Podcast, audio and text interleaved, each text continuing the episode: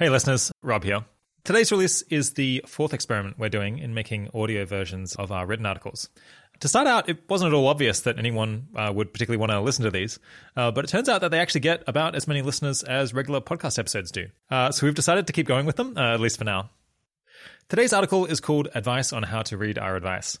As the title suggests, it was written with our website content in mind, but plenty of it applies to the career section of the podcast as well and certainly to the bonus episodes where we members of the 80,000 Hours team uh, chat with one another, uh, such as Arden and my conversation on uh, demandingness uh, back in February 25th of this year.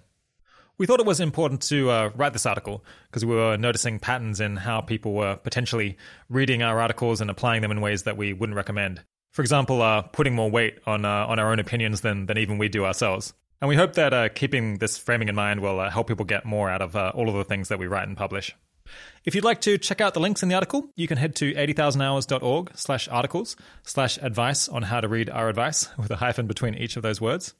And if you've got feedback on these episodes, positive or negative, it'd be great if you could email us at podcast at 80000hours.org. All right, without further ado, here's me reading advice on how to read our advice.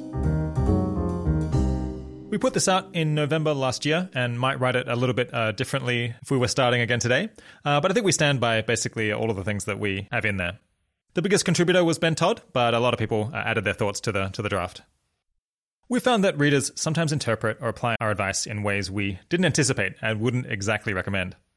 That's hard to avoid when you're writing for a range of people with different personalities and initial views. So, to get on the same page, uh, here's some advice about our advice for those about to launch into reading our website. We want our writing to inform people's views, uh, but only in proportion to the likelihood that we're actually right. So we need to make sure you have a balanced perspective on how compelling the evidence is for the different claims we make on here, and how much weight to put on our advice in your particular situation. What follows is a list of points to bear in mind when reading our site, and some thoughts on how to avoid the communication problems that we face. Number one, we've been wrong before and we'll be wrong again. We still have a lot to learn about how people can best have a positive impact with their careers. And that means, unfortunately, that we make mistakes and change our advice over time. And that means that in a couple of years, we'll no longer stand by a bunch of the claims that we make today. Our positions sometimes change because the world changes. Uh, for instance, a problem that was more pressing in the past can receive a lot of attention and become less pressing over time. And our positions can also change as we just learn more. For instance, we weren't aware of the arguments for the importance of AI policy five years ago, so we didn't feature that path as prominently back then.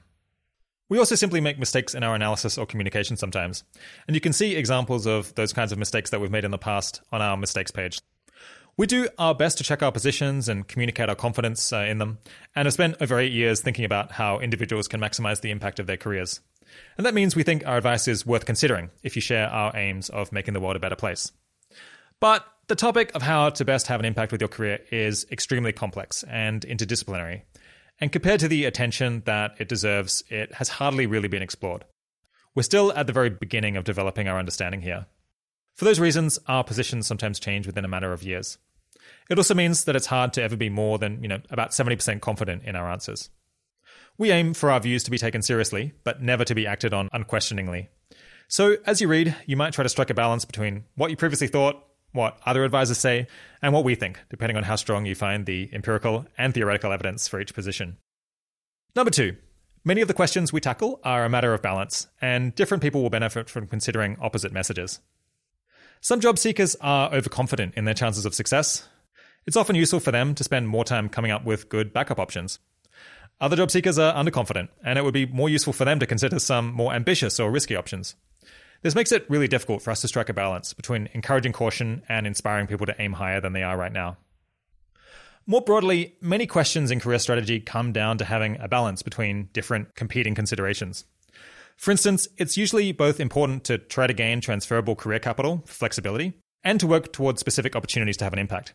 Some readers focus too much on transferable career capital and will be better served by spending more time thinking about how to aim at a particular pathway, whereas others are overlooking it to the detriment of their long term impact.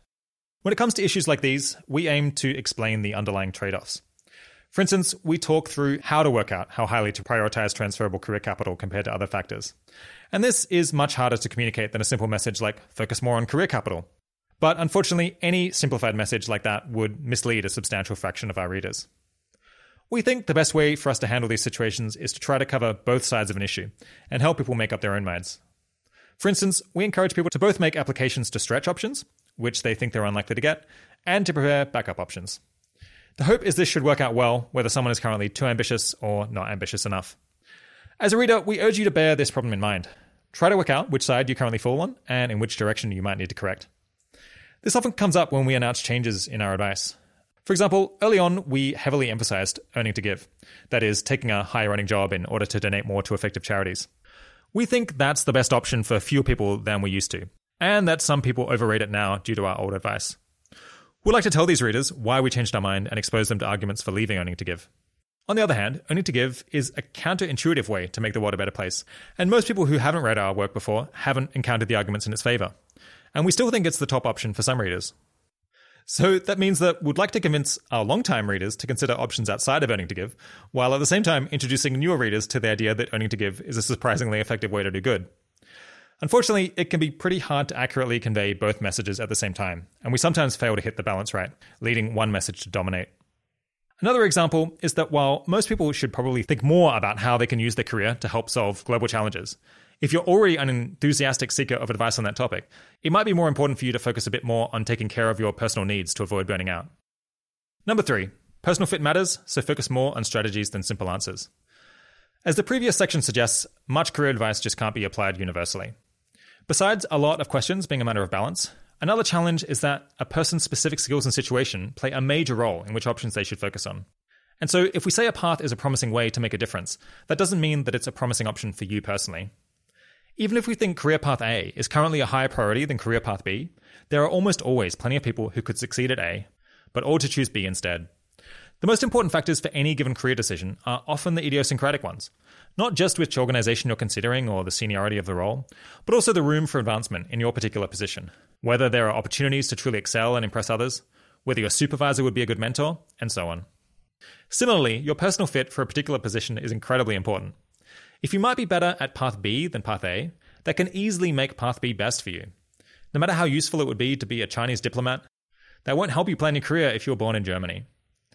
This means our advice can't offer a ranked list of the best careers that is true for everyone.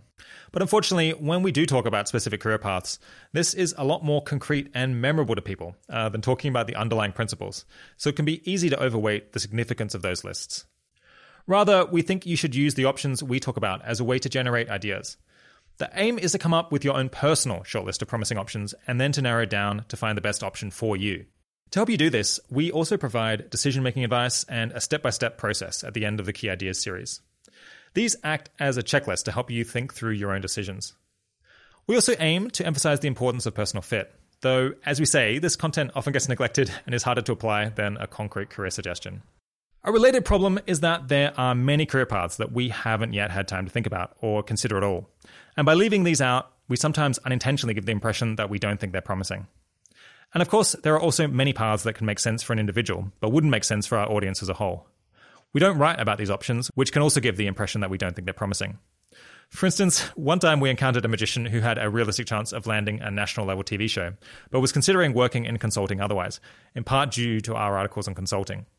In that case, the magician path actually seemed to us like a better way to try to gain career capital, but we're not exactly planning to list magician as a recommended career path anytime soon.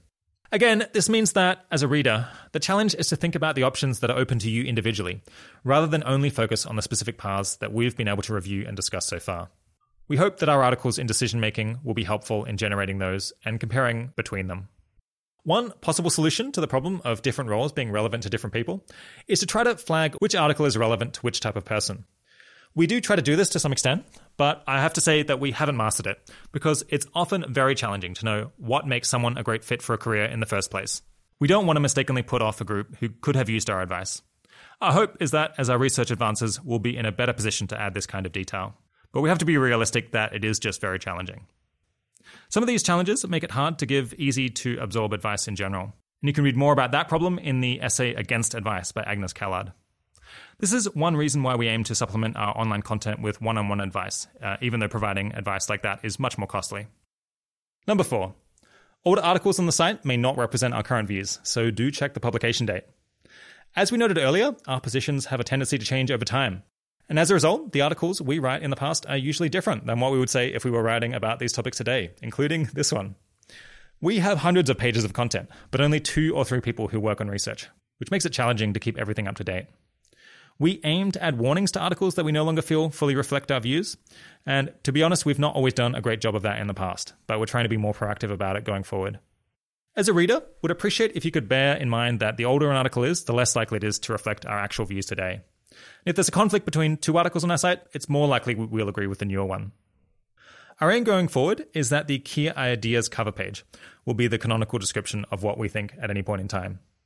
If you do find a conflict, though, please message us at info at 80,000hours.org. Number five, there are disagreements within the team. We now have over 10 staff members who have a range of opinions and experiences of the world. As a result, there's a healthy diversity of opinion among the 80,000 Hours team about what problems are most pressing, the most promising ways to solve them, and many other questions as well. We think this is actually really useful maintaining a variety of perspectives on the team ensures that claims do actually get challenged and we don't become intellectually lazy internally. When writing articles, we try to discuss and resolve disagreements, but that just doesn't always work. And we then have to decide between cutting the relevant section, presenting multiple views, or going with the primary author of the piece. Core articles, like the Key Ideas page, usually give views that almost all of us agree on. On the other extreme, off the cuff remarks by Rob on the 80,000 Hours podcast are often his personal views and nothing more than that. While it's natural to talk about the 80,000 hours position on a topic, sometimes what you read only reflects the considered views of one or two team members. So, if two of our articles seem to disagree, it may simply reflect a difference of opinion between the authors. Number six, our advice is aimed at a particular audience. We aim our advice at people with an undergraduate or postgraduate degree who want to make impartial positive impact the main focus of their careers, and especially with a focus on the global problems that we most recommend. We aim our advice primarily at those who live in rich English speaking countries, especially the USA and UK. We also aim our advice at those who want to take an especially analytical approach to doing good. Some parts of our advice, like our list of priority paths, are aimed in particular at those who are unusually ambitious and high achieving. And in general, the more similar you are to this core audience that I've just described, the more applicable our advice will be. That's not, of course, to say that our advice won't be useful if you don't fit our core audience perfectly. Indeed, a lot of the questions that we discuss, such as which global problems are most pressing, are relevant to anyone who wants to do good in an impartial way. It's just that you need to be more cautious about what applies, especially when our advice gets to the level of discussing specific options and actions, rather than the general processes for thinking through strategic considerations or making decisions. Lots of people out there are not in a position to focus their attention on solving big global problems right now, and that's fine. If you are in that fortunate position, though, then we hope 80,000 hours will be able to help you. Number seven, Treat doing good as just one important goal. Attempting to maximize your contribution to the world's most pressing problems is an exciting and worthwhile challenge, but there's always more that can be done, which makes it easy to get overwhelmed. Figuring out your best option requires confronting some of the biggest questions out there, and it's normal to feel overwhelmed by them, especially to start. 80,000 Hours is primarily about how to maximize your social impact, rather than how to live a good life, all things considered. And this can make it seem like we just don't care at all about other goals, uh, and recommend our readers focus on doing good to the exclusion of everything else. However, most of our team see having a positive impact as just one important goal among several in their lives. And this means we'll often do things that aren't optimal from the perspective of doing good, and we think that's just fine. As an aside, even if your only aim were to maximize your impact, then you would still need to find a path that's sustainable for you and to try to take care of yourself. Number eight, play the long game and aim for steady progress. When people first encounter these ideas, uh, it often takes them several years to work out how to apply them to their own lives.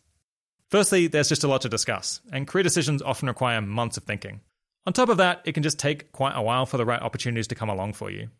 If you're not sure how to contribute right now, or don't feel able to, that's entirely normal.